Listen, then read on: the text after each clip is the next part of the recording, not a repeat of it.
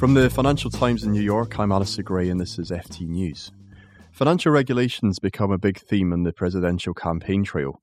One candidate in particular, Bernie Sanders, has put forward radical plans to break up the banks. But banks are facing pressure to split up not only from Washington. Perhaps more seriously, some on Wall Street also think they should be carved up, arguing they, they could produce better returns. I'm joined now by Brian Kleinhanzl of KBW. He recently published a report pitching the idea that one of the largest US banks, Citigroup, should split.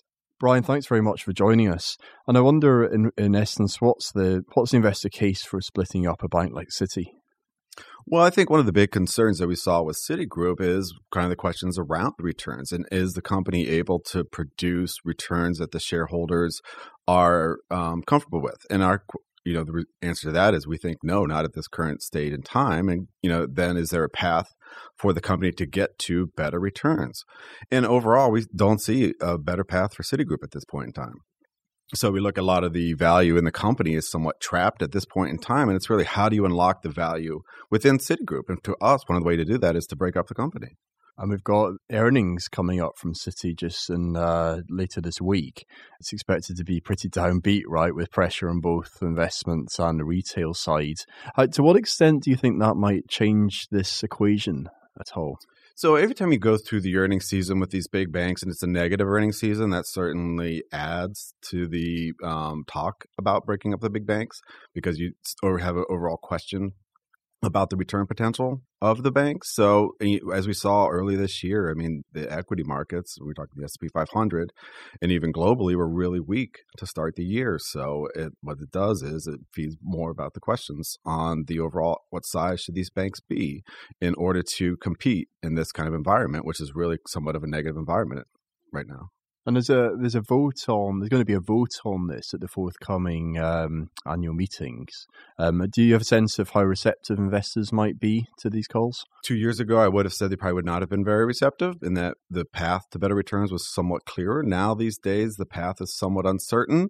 So I think you know you will see some percentages of the investors vote for this. Now the question is, is what percentage of shareholders um, need to vote? We think probably maybe if you get somewhere above 10% of shareholders voting for a split, then management really has to consider this. And maybe it's something the board needs to consider more completely. Are there not uh, important advantages, though, of um, for a bank like Citi staying together? You know, big synergies, being able to sell, cross sell a wide range of products to this, to similar people.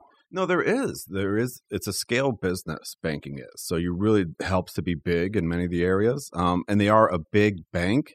But in many of the areas where they compete, they're small bank as well. So if you think about they're in all these different countries around the world, but they're a much smaller institution in those countries. So they don't have the scale that they do in the US. So it's not necessarily the uh, competitive advantage that one would think.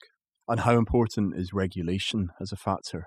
I think regulation is very important right now. I mean, all we've seen is regulators get tougher and tougher on the big banks, and we expect that to continue. So it's been an impetus for the big banks to kind of, you know, at least think about shrinking to avoid some of these regulations that they face now. What would a Citi breakup look like? Well, for us, we the way we kind of imagined it is really you don't have much synergies between the businesses today. So they really have a consumer business. Um, and think about when you get a Citi group credit card offer. That's the consumer side of the business that we're talking about. Or when if, you're in New York and you go into a Citigroup branch, that's the consumer side of the business. And then what they have is more of a corporate side of the business, and that's lending to really big companies. It's kind of the trading that they do for governments, for big shareholders or big um, money management firms, and that's a separate side of the business. what we envision is those just being split right down the middle. And we really don't see there's a big need for the international consumer side of the business. They've been shrinking there already.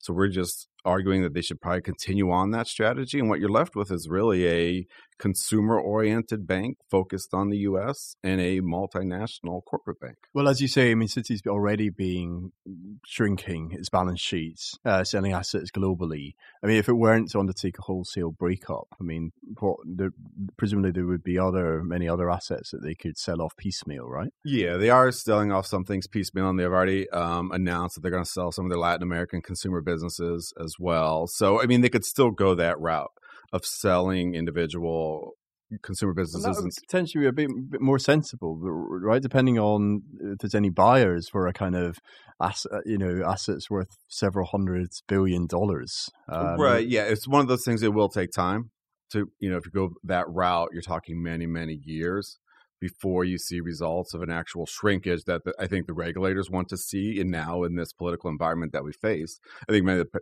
many of the politicians talk about getting banks smaller as well. And Citi is clearly not the far from the only bank in the US or indeed globally that's trading at a big discount to its um, to its book value. I mean, doesn't this case apply equally to to other institutions? So uh, one that immediately comes to mind uh, might be Bank of America, for instance. No, yeah, certainly the size of the big banks is really in question right now. And you see the return potential of these banks being somewhat low in the current environment. I mean, the economy is generally weak, so it's not a great environment for banking. But I think Citigroup is a little bit unique in that within the regulators' minds, there's a little bit more pressure on Citi, given its emerging market focus and given the broad reach that it has across the globe. Bank of America doesn't have that same reach, so I think there's less pressure on someone like Bank of America. Less pressure from regulators. Why? I think less pressure from regulators just because it's not as complex. I mean, you're not talking about having to manage across all these different managing a consumer bank in all these different countries. The Bank of America is generally a U.S. focused bank. So, so finally, Brian, when when do you think this might actually happen? well, that's a good question. So, I mean, I think one is if you, you see, uh, you know, a lot of shareholders vote for a potential breakup, that will cause management to really look at this. I think if you see returns not improve over the next year or the outlook for returns not improving over the next year, I think that will also pressure management to think about that. You could have things such as activist investors come into Citigroup, um, and you've seen that happen with AIG and other places. That could be another catalyst to cause this. But I think it's an incremental change that you'll see um, over time. You know, we expect to be one or two years, not something that's going to happen overnight. Um, but I do think you're, you're going to see more pressure on management to really justify why they should be together. All right, great stuff. Well, uh, Brian Kleinhanzl, thanks so much for joining us. No, thanks for having me.